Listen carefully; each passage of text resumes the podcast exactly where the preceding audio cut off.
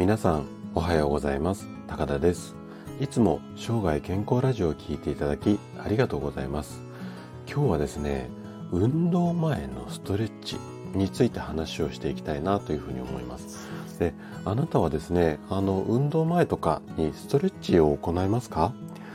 私がまあ学生とかあと社会人になってまあ最初の頃、まあ、20代10代20代30代なので、まあ、30年とか40年ぐらい前の常識。これはね運動前にしっかりこうストレッチをした方が怪我の予防につながりますよ。こんな形の常識だったと思うんですよね。で今でも、あのー、そういった形でこうやってるトレーナーさんっていうんですかね。トレーニングジムでそういったトレーナーさんとかもいらっしゃるとは思うんですけども、あのー、確かにねこれ間違ってはいない情報なんですけども最近の研究ではそのストレッチのやり方これにはねちょっと工夫が必要なことが分かってきたんですね。そこで今回は運動前のストレッチこれがこう怪我の予防にはつながりませんよ。もしくはつ、うん、怪我を予防することは間違いですよ。こんなテーマで運動前に昔ながらのストレッチをしていますよ。こんなあなたに向けてお話をしていきたいと思います。で前半では運動前にストレッチをしても怪我予防にはなりませんよ。こんな話とあと後半は運動前には動的なストレッチをしましょうよ。っていう話をしていきたいと思います。で今回もですね専門用語などを使わずに分かりやすく話をするつもりなんですけどももし疑問質問などありましたらお気軽にコメントいただければというふうに思います。じゃあ早速本題の方に入っていきましょ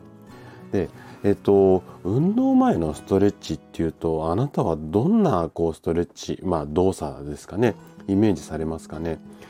例えばこう膝をゆっくりこう曲げたりとか伸ばしたり太ももとかふくらはぎをゆっくりこうぐーっと伸ばしてみたりとかアキレス腱なんかもそうですよね。であとはそう腕をこうクロスさせてこう反対側の腕を引っ張って伸ばしてみたりとかいわゆるこうストレッチの定番と言われる動きは、まあ、先ほどもお話しした通りそのジムのトレーナーさんだったりとかこうあそうですね例えば少年野球の前とかなんかそんな時にも結構実践されてる方とかも多いと思うんですけれども最近の研究ではねこの運動前のストレッチが怪我の予防に役立つわけではないっていうような風潮にちょっとね変わってきているんですよ。でこれなんでこういう風な考え方に変わってきたかっていうとあのー、まああるねこう研究結果が発表されてからその辺りがだいぶこう深掘りをされてで、えっと、今までのその常識っていうのが、まあ、間違いだったよっていうような風潮に今こうなってきているんですけどもじゃあどんな研究結果だったかっていうのを後半ちょっと詳しく話をしていきたいと思います。で先ほどこう話した研究結果なんですけどもこれね2013年、うん、えー、と今から約まあ8年とか7年前ぐらいですよねにこの有名なスポーツ科学誌で発表された内容なんですよね。でどんなものかっていうと同じ姿勢でじっとじっとしているストレッチうんと要は動かないでぐーっとこう筋肉を引っ張って伸ばすようなストレッチですね。これあのまあ業界っていうか、えっと、ちょっと専門的になるんですけども静的ストレッチなんて言います。あの動かないでじっくりこうじわーって伸ばすようなストレッチですね。でこれを行うといわゆる静的ストレッチを行うと体がどんな風になるのかっていうのがこの2013年にこう発表された、まあ、研究結果なんですよ。でその研究結果の内容がねちょっとね衝撃的なものだったんですよね。でどんなものかっていうとこのいわゆる静的なストレッチを45秒以上行った後の体の状態がどうなったかっていうのを調べたんですけどもちょっとねびっくりする結果なんですよ。どんなものかというと筋力は平均で5.5%低下しましたよ。であと跳躍力とか瞬発力これはね平均3%低下しましたよ。じゃあこれを45秒を90秒以上行った後これどうなったかっていうと筋力は平均3点あごめんなさい。8.3%低下しちゃいましたよ。なんかちょっとストレッチやったのにこれ筋力下がっちゃうってびっくりな内容じゃないですかね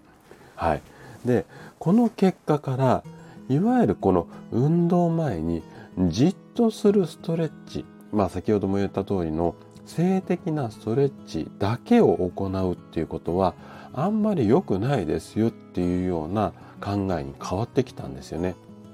でこれなんでかっていうと理屈とすると運動前っていうのは体の中の血流要は血の流れを良くして筋肉を温めることが必要だっていう風になってきたんですよね。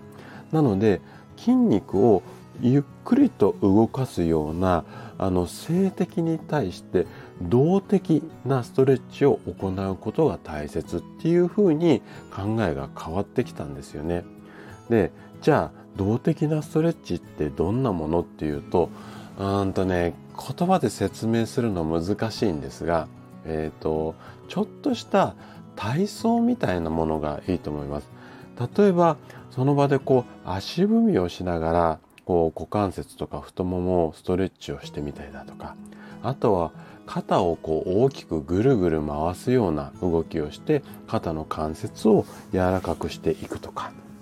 あとそうですねうんと軽くこうスクワットみたいなのを織り交ぜながら、まあ、うん動きながらストレッチをしていくこんなようなものなんですよね。で、えっと、ちょっと今の言葉だけだと分かりづらいと思うので YouTube かなんかで動的動物の動にあの的確の敵ですよね動的ストレッチなんていうふうに入れて検索をするとねいっぱい出てきます。まあ、普通に、えっと、Google 検索でも出てくるとは思うんですけども、まあ、あの、YouTube の方が動きがあるものが見えるので、多分分かりやすいと思うので、もし興味あったらそんな形でちょっと検索してみてください。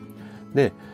まあちょっと話それちゃったんですけども、このような動きを伴うストレッチを取り入れることで、まあ、うん、こう次のような効果が現れるんですけども、えっ、と、ちょっと難しい表現、医学的な表現も入れちゃうので分かりづらいかもしれないんですけども、なんとなくイメージは伝わると思うんですが、いわゆるその動的のストレッチをすることで、体内の、まあ、筋肉の温度ですよね。筋肉の温度がアップして、体内にこう酸素を取り込みやすくなるんですよね。そして筋収縮なんかが早くなって多くの筋繊維の反応が活性化されます。ちょっと、うん、分かりづらいですね。噛み砕いちゃうと、要は血の流れが良くなるので、筋肉が動かしやすくなりますよっていうことなんですよ。で、単なる性的なストレッチよりも、こうやって動かした方が筋肉も温まりやすいし、体にいいですよ。まあ、平たく言っちゃうとこれが今日の結論なんですけども、うんと、ということになります。なんとなくイメージ伝わりましたかね？なので、ぜひ、こうね、運動前には動的ストレッチを取り入れるようにしてみてください。ということで、今回は運動前のストレッチについて話をさせていただきました。最後まで聞いていただいたあなたが上手に運動前のストレッチを行うことで確実に健康に近づくことができます。人生100年時代、この長寿の時代を楽しく過ごすためには健康はとっても大切になります。ぜひ筋肉をですね、上手に温めながら運動を行って生涯健康を目指していただけたら嬉しいです。それでは今日も素敵な一日をお過ごしください。最後まで聞いていただきありがとうございました。